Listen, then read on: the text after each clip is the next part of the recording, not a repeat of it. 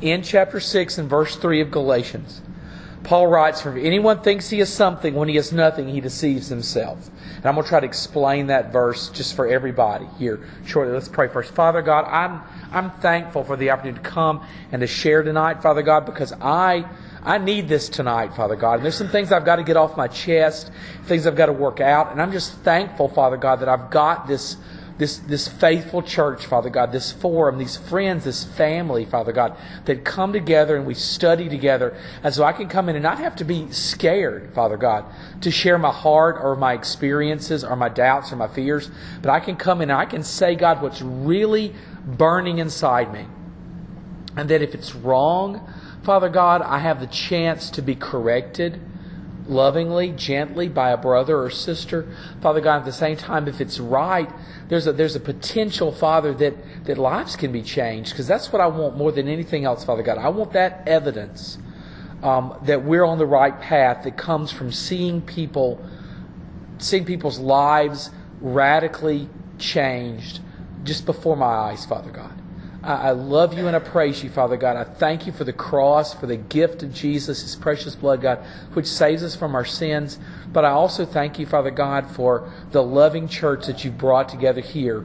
Um, and Father God, I pray, God, that I'm doing what's right by it, that all the pastors are doing what's right by it and for it, and that we're always seeking you, Father God, in all our leadership. And I pray, God, that you start to do those things, Father God, that only you can do in our midst, Father. We pray for that now, Lord. In the name of Christ, I pray. Amen. Now, as I was uh, kind of praying over this tonight, and I added a few things at the end that aren't going to be in your copy of the notes I gave you last week. Don't worry about that. I can give you a new copy if you need. I just didn't run any tonight. Um, there were some things I wanted to sort of think about here. Um, as I was standing in the back, back there, jotting down some notes, just some things that I'd been sort of stewing over since Sunday, and I hadn't had a chance to write down yet. And I was, you know, just watching everybody. Um, I realized that one of those weird things is, is that whether we want to admit it or not, we are a fantastic Wednesday night church. Star. I think we're happier on Wednesday night than any other time. Wednesday night for us, just in our the way we we live, seems to make sense for us a lot more than weekend church does. It doesn't mean that mean that weekend church is bad. It doesn't mean that we neglect that. We got to get that right. And part of what I'm going to talk about as we open tonight is how do we get those things right that don't seem to always be right? How can we how can the weekend look more like this? This is Madhouse, I get it. But it's energetic and it's enthusiastic. And I think most people come on Wednesday nights and leave thinking, I kind of needed that. I do all the time. I do all the time. Um, I need Wednesday night more than I feel pressure about Wednesday night. I feel some pressure because I want it to be better. I want when I come in and I talk to you guys and I preach, I want it to be as as I want my maximum effort coming in line with God's, you know, God's uh, will and God's purposes. Okay, I want that. Um, I think all the pastors do. Um, but so I'm so I'm, I'm I'm struggling in that area, but at the same time I'm thinking, man, I wish I, we could capture that energy for Sunday. I wish we could capture that. I wish we capture that feeling. It's not it's not just the kids, it's all of us. It's not just the kids. I've been here for 12 years.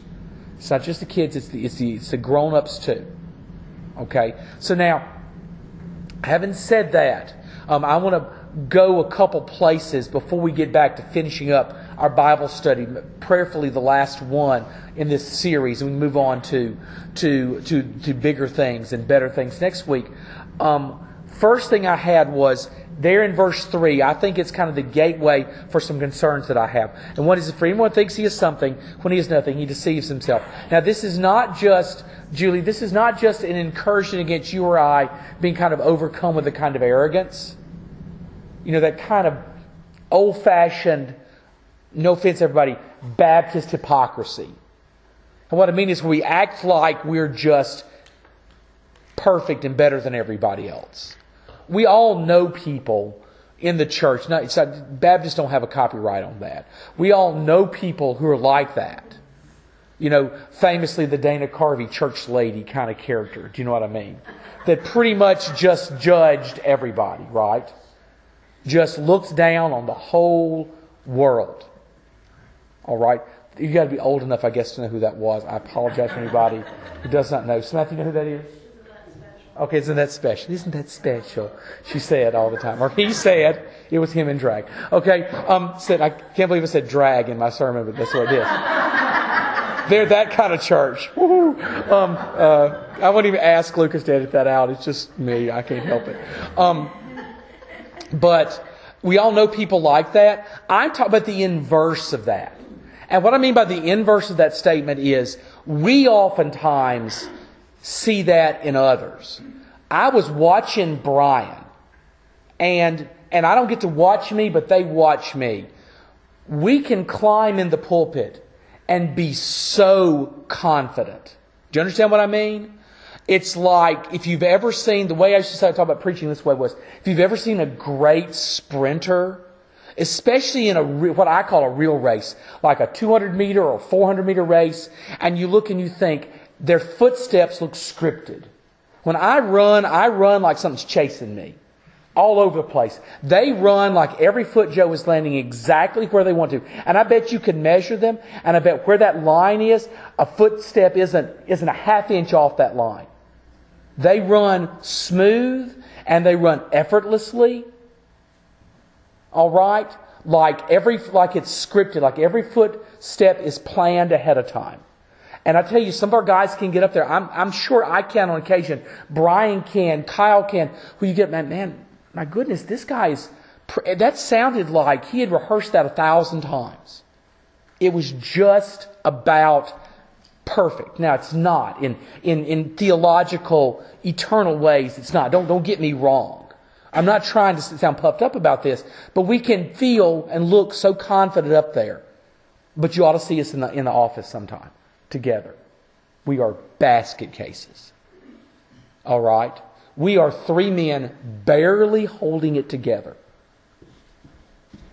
Just because that can look so ready, it doesn't mean that these men are ready. Because we're oftentimes not. And the very man who preached the devotion tonight, who was so masterful in his topic, can be crying in the office tonight before we go home. All right, they can be. So don't be deceived by that into thinking that we have it all because we're not. We're not like that. Hence, part of the reason why everything, this, this Bible study is important, more important now, I think, than I ever thought it was in all the 12 or whatever came before this, to realize how important this was. More important for us and more important for you. The reason why this course of study is so vital is because we do not go through life like Brian preached that sermon. We go through life stumble bum. We go through life ready to trip on a, on an untied shoelace at any moment. This is vital because anybody in this room can fall tomorrow. Do not think you can't. Do not lie to yourself and tell you somehow you've got this sewn up because you do not have it. You do not. You are a disaster that is only averted by the will and purpose of God and the support and the love of those in your family. I mean, this family of God. That goes, begins with the pastors and it ends with the most junior member. We are vital and needed because we cannot take one out. It's, it's that house of cards. Remove that one and it may just tumble. So it's needed. Now, along that line, before we delve deeper into this, I want to share four concerns with you. And these have kind of been brewing since Sunday. And they came together literally in the green ink of this pen in the back corner back there. So that's how long this was on my heart until I had the words for it. Um, one, I do not speak of myself, but I will say this. The other guys will say this to my face, and I trust them with my life, and so therefore I trust them with their opinions about me. And that is, I've never really been in a church that preached the way ours preaches. I don't just mean we're weird, Katie, because we kind of are. I get that. But what I mean is this is that I've heard a lot of guys preach who led churches, and they don't preach the way Brian or Kyle preaches. Not even close. I don't just mean they're a little better. I mean, we got guys preaching here that that that are oftentimes amazing in the pulpit. And I don't even include myself. They say those things about me to me. I'm saying those things about them to you. Because they're not in the room. All right? Because they're, they're safely away. At the same time, I don't, I'm, I'm afraid it's not changing us. Do you understand what I mean by that?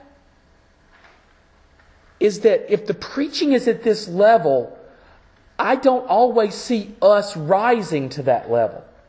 The preaching's not about filling time, and it's not about sounding good, and it's not about you walking away saying, man, that was just great. It's not about that. Preaching is about changing lives, having lives come in conformity with the Word. If the Word's really valid, I don't mean because we're so great, because I don't want to talk you into anything. As I've said many, many times, the old preacher told me, whatever I talk you into, Satan will talk you out of.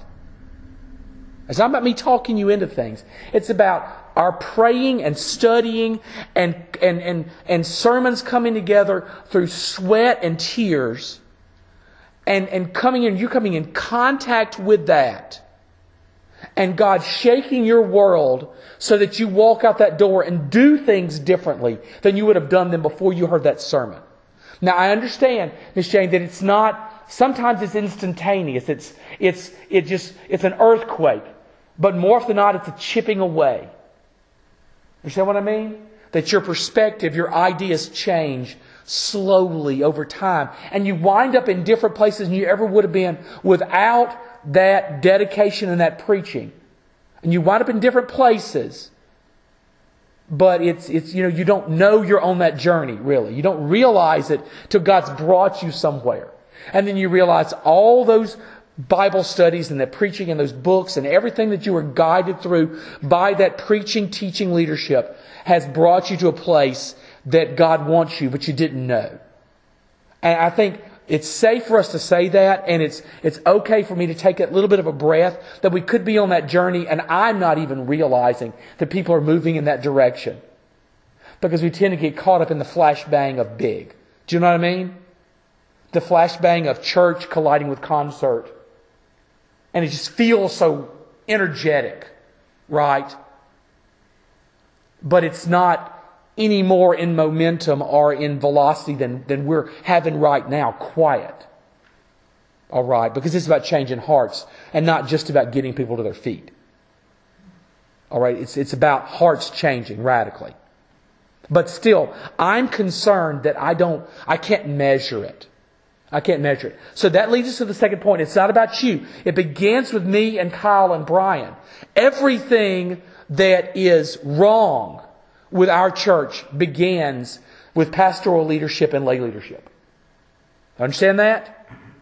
Leaders, everything that's wrong begins with us. And everything that's right begins in the, in the pew. Okay?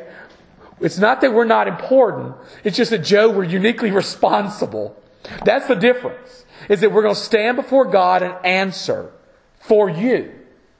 For you. So, so I'm looking first in the pastor's office and then I'm looking in the deacon room. But I want to say this leads us to our second point I think is more vital than the first. Preaching and teaching, no matter how theologically sound, biblically faithful, is not enough without prayer. But with prayer, it changes the heart of the church. And that's when, literally, I, I have to confess this, and this is all feels so thrown together, but I think it's just ruminated since Sunday night. Okay? Um, I consistently come to church on Wednesday nights and forget my iPad. Like every time. But as Lucas will explain to you, I used to try to preach from like my phone when I'd forget that. but my phone will stubbornly connect to the tower, like ping the tower like a thousand times. And the, the tape recorder here is so sensitive, it will record that and come over as some kind of noise, right? Pretty much, that's my thumbnail sketch of what Lucas could explain so wonderfully. Just to be honest with you, okay? He can explain so wonderfully. I'm pretty much repeating what he said to me when he told me not to do it anymore. Okay? So, so, so, in a, and remember, in a nice Lucas way. So you didn't realize he was telling you not to do it until later. Oh, Lucas was telling me not to do that anymore. Incredibly nice guy. That's just the bottom line. Incredibly nice guy. So, um, I, I, you know, I, I consistently uh, forget it. All right, and um, as I was kind of walking over to get it tonight, I'm walking back and I become immediately convicted that we just simply don't pray enough for this to work for the preachers, and I speak for them, so much time and effort goes into just producing one of those. I mean, my Wednesday night Bible studies are a lot of talky like this. I get it. But you've seen the notes I give you. I give you a chapter from a book every Sunday morning, don't I? Quite literally. In fact, pastoral friend of mine wants me to send them. He's talking about said this. You know, these are this is a book here. You know that, don't you? And I'm like, I don't know think like that. Because I don't think, who would want to read a book from this? Nobody. Y'all. It'd sell 25 copies. Y'all would buy it to make me feel better. Okay. Oh, poor brother Tony. His book, nobody wants that book. It's just terrible. But we'll buy one. I'm, I'm, already, I'm embarrassed thinking about it. It doesn't even exist. And I'm already embarrassed thinking about this book. Humiliated inside. And it, it literally is not there. You can go nowhere and buy this book. This book is literally a dream. And and so, you know, you see, I mean, hours and hours. Literally, I get finished like like minutes before it's time to come and preach it. I we slave over these things. You know, if you've ever had try to print Brian Means' notes for him, I mean, they're they're miles long, guys. These guys are really pouring over it. And so here's the point. The point is this is that it takes so long just to get it down and you're so nervous, just Kimberly, about it being solidly theologically sound and biblically accurate. That it's so easy for what goes on here to just kind of go unprayed for. Do you understand what I mean? Now that's where you come in. Because if the men who are preparing it are literally working to the last second. It doesn't leave time. Somebody's got to pray for its success. And I'm not saying we don't, we, we don't have a responsibility to pray for this. I'm telling you, if we do all the preaching and all the praying, something's going to give. And I believe oftentimes it gives. I believe oftentimes it's already given. Um, I be honest, I walk down the pulpit the last couple times. There are times I know I'm not very good. Every preacher has those feelings when they walk. They get up and they're like, no, no. Many times I've realized I preached things that were, just to be quite blunt with you, too much for me. Do you understand what I mean? I wasn't big enough. I wasn't grown up enough yet to preach that. God called on me to preach it, probably, Mike, as a lesson to me. You think you got it? Try this. You think you got that down? preach this topic and see how you fail. Go down in flames, and now he can work with you because you're humbled again. You're humbled.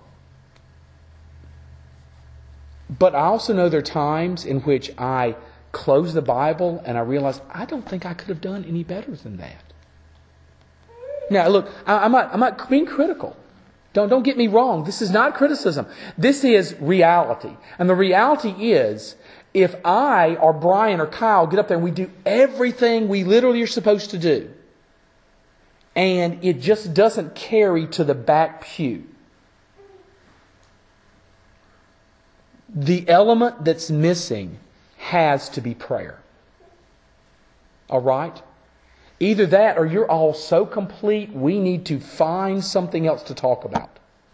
Now, we don't think that's true. I mean, I'm, I'm not being critical. We know, we know we all need work in this room. We know we do. We all need work in this room. So if there's something that's breaking down in this, it's just simply the fact that we are not praying as we ought to over every over every pew, over every member, over every visitor. We're just forgetting possibly the most essential element to the success of this enterprise, and that is supplication and petition to God that He would bless it. That He would bless it. So, that, that, those two things now. Three, I have to ask this question. And this is of everybody here. It begins with me. Because of all the things I crunched over, guys, that, this has hurt me the most. And it's hurt me personally. Not, not, I'm, I said, not me in any way. This is not rebuke. It's concern, but it's not rebuke. And that was, first off, are our lives the part, uh, part of a vibrant ministry of the Word? And that means, excuse me, that means just what starts there or here or in your Sunday school class, and that is still one of those weird things is I can't tell how many times I come out here and I talk about something and I find that one of the Sunday school classes talked about that day and and there was no way that they would have known because I don't tell you ahead of time. In fact, I don't always know ahead of time. Serious heart attack. I don't always know ahead of time. There's no way I could let anybody know that, that God is arranging that. Uh, all, all the messages to kind of line up. The songs we sing to, to, to line up perfectly with what God's doing. However, does what's said here in the pulpit or in the Sunday school class or in the Wednesday night or in a, in a, in a small group devotion or however you're meeting and all of that done together, is, is your life a response to what you are hearing preached here? Okay? Or is your life separate from the word that's preached and driven by other factors? your passion for this or your passion for that. Now, once again, that's not to be not to be critical. Because people are going to have outside passions. Kimberly's going to be passionate about things that maybe all the rest of us are not. And that's a Kimberly, and that's fine. There's nothing wrong with that, essentially. Nothing wrong with that. The, the, the issue I'm asking is this, is are things that are said here ensconced in the truth imbued with God's power to the point that they're sticking in Stephen's heart. And now he's going out that door and doing things differently that he would not have done if he had not heard that sermon. Now, um, I will compare that to a time in our, to be honest with you, when things were much more complicated in this church. I'll never forget coming in to literally to, and I've never had to do this not before or since, coming in to what I feel was address an untruth that was being told concerning my preaching, and Kimberly got saved. The intention for that was not for Kimberly's salvation. The intention for that was for me to address something that was being kind of told in the community that was mischaracterized and inaccurate, and that simply put, the people who were saying it didn't have a clue what they were talking about. What I got out of that was something I never envisioned or imagined, to be honest with you. But that was one of those times when the, exactly what I'm talking about. The Word had a life and a purpose of its own, and it got into the heart of a young woman, and things changed. Radically changed. Life's different now.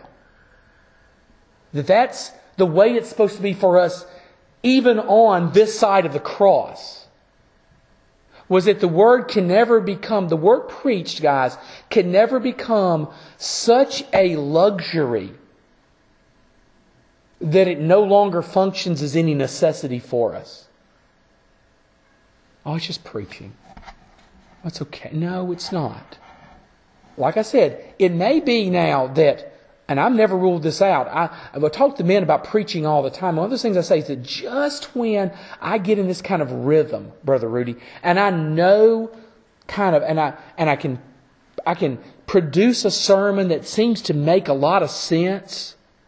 All right, seem to have the right organ, everything that I that I would want a sermon to have. Just when I kind of get in that rhythm and I can feel that time start, you know, that it takes to produce them start to kind of dwindle down. You know, you're getting good at it. Just when that happens, God immediately convicts me and He changes how I want to produce those, and I go back to taking forever to get it done.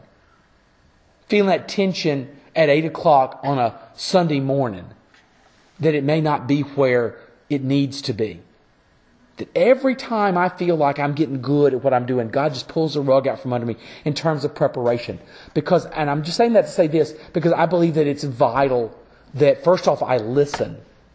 That first off our pastors listen, but that we have a vital mission here. As much as we preach, and oftentimes as long as we preach, to be honest with you. I believe it is what God wants. I've never been more convinced I am at this very, very moment that I'm as, as inadequate as I often feel, as in, totally inadequate as I feel as your pastor, that especially the preaching and teaching ministry is absolutely vital for you to become the people of God that God intends you to be. So, if our preaching isn't stirring us to go and be, to, to, be, to live for Christ in vital ways, if you're being stirred by other things, then that leads to number four. I have to answer this question. This is the one for you. Um, is before I go any farther, I'll get just a few minutes. It's taken a lot longer than I ever thought it would, to be honest with you. But heart was full tonight, and I'll go with it. Um, does our preaching, teaching, for you answer those big questions. Big questions. Now, I don't want to, I didn't even write down, look, I'll show you, look. I didn't write down the big questions. Okay, I said, this is the big question. Because I don't know what your big question is.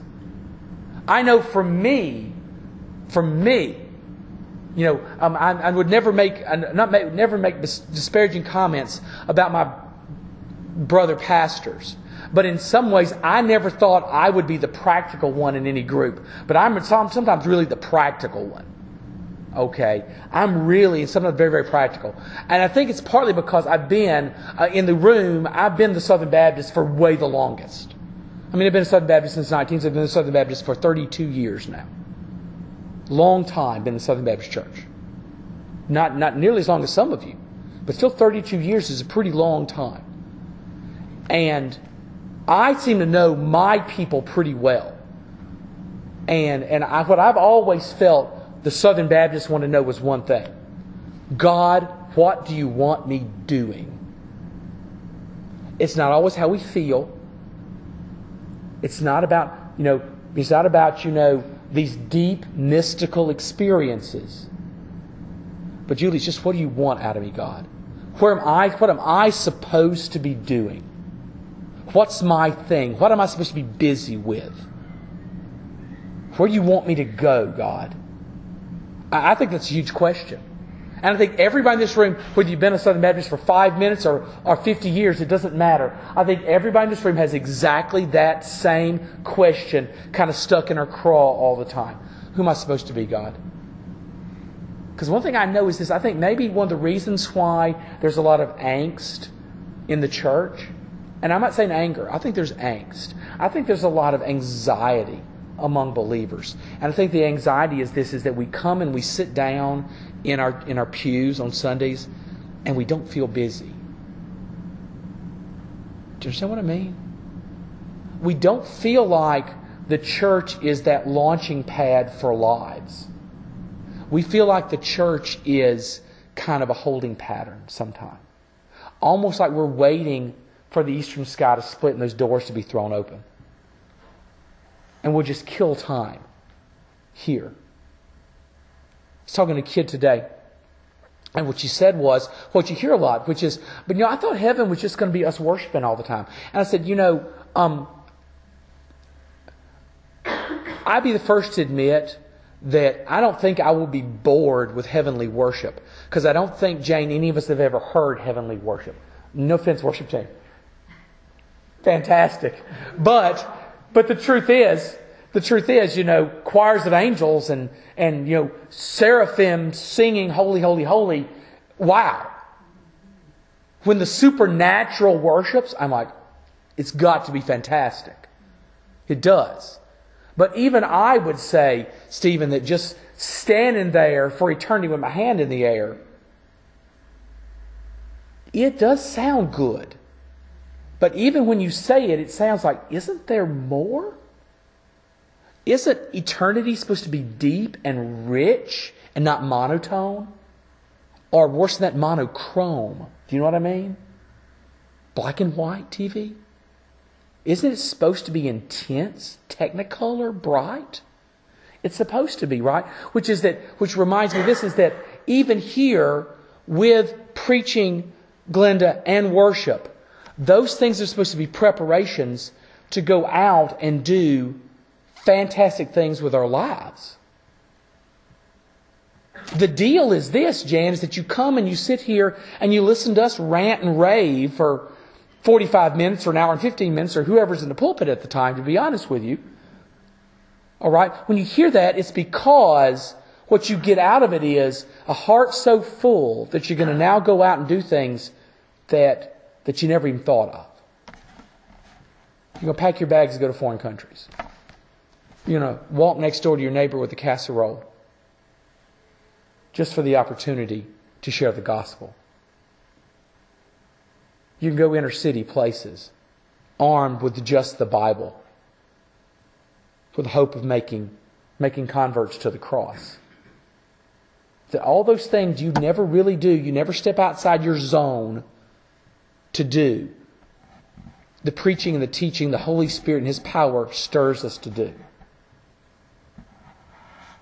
Now, of those other big questions, I'm, I'm, I'm almost finished. I'm almost finished. But of those other big questions, if you're sick, if you're sick, there's a question for preaching to answer. There's a question there. What's the purpose in this, God? It's fair question to ask if you're sick, if you're dying, it's a fair question. God, what do you want out of this season of my life? The one thing I've talked about many senior adults with in, in my time is the, the, the mystery of, of, of our, our work in the church. One of those mysteries is how we explain to people how to live joyously and triumphantly in every single season that God brings them to. How are you triumphant when you're single? How are you triumphant when you're newly married and poor? How you triumphant when you're a brand new parent. How you triumphant when you're a grandparent. How you triumphant if you're old and you're alone at home. How you triumphant in every one of those circumstances. Another one of those huge questions that God answers for us. That God answers for those questions. And then we do that through preaching. Who am I? How do I deal with my faults? How do I deal with my problems? How do I surrender? How about bitterness? Or grudges? Anybody here ever hold a grudge?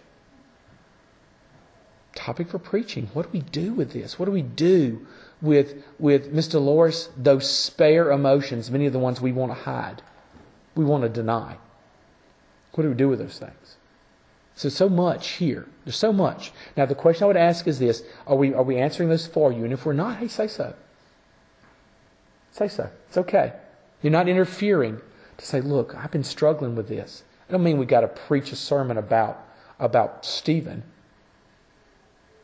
But it may, may very well be that, that Tony and Stephen, or Brian and Stephen, and Kyle Stephen need to sit down and talk. Answer those questions. Help you along the way. I want, to, I want to thank you for letting me share my heart tonight. Like I said, it was unexpected. I really had been studying and preparing to do something radically different. And just to be honest with you, just over the days, God just said, burdened me. All right? The, the, I guess the homework would be this we're going to keep preaching the best of our abilities. I'm going to ask you to help us shoulder the burden of prayer. Pray for Sunday. Pray for God to do extraordinary things. You know, long time ago, People who've been here as long as I have. I mean, you were here before I got here, but but people who've been here faithfully the entire time I've been here. Um, the, the, the term, I don't even remember who I was quoting at the time. What we've always prayed for in this church was for the supernatural to become natural. For those fantastic things that we know only God can do to become things that we see every single day. That no day at First Baptist Church would be uneventful. But every day at First Baptist Church would be an extension of the power of God into the people of God for everybody to see. That's what we want. Let's pray. Father God, I love you and adore you. I thank you so much for the opportunity to come and share this, Father God. And I pray, God, that I have shared it rightly and faithfully and passionately, Father God. I understand, God, that it was, it was not extra biblical, Father God. It wasn't that at all. I pray it wasn't. But I understand, Father God, that these were the musings of the heart of a pastor who needed to share these things, Father God. And now we've got to go out, Lord, and we've got to, I've got to find biblical answers to them. I've got to find biblical answers, Father God, for the things that, that are troubling my heart right now. And I need to begin, Father. I've already begun. But I pray, Father God, that, that your people pray, that they pray for me, they pray for our pastors, they pray for our worship leaders, they pray for, pray, pray for their leadership, Father God, and they pray, God, that, that mighty works can happen. Things are, are going on here, Lord. You're doing fantastic things. But Father God, I just know, I just know, Father God, that, that this is just the very tiny tip of an, of an amazing uh, revival, God, that you want in our midst. But that we've got to be willing to, to submit ourselves and pray for to see the work that you are ready to do today, Father God. There's no lack of power. And there's no lack of willingness on your part, Father God. What is lacking is our petition. So I ask you, please, God, that we would pray, that we would unite to pray, that pastors would pray, that leaders would pray, that members would pray, that our women would pray, our men would pray, our children would pray, everyone would pray, Father God, for you to do those things that only you can do in our midst, Father. I want to see that, Father. I pray, God, that I will see that, Lord. In the name of Christ, I pray. Amen.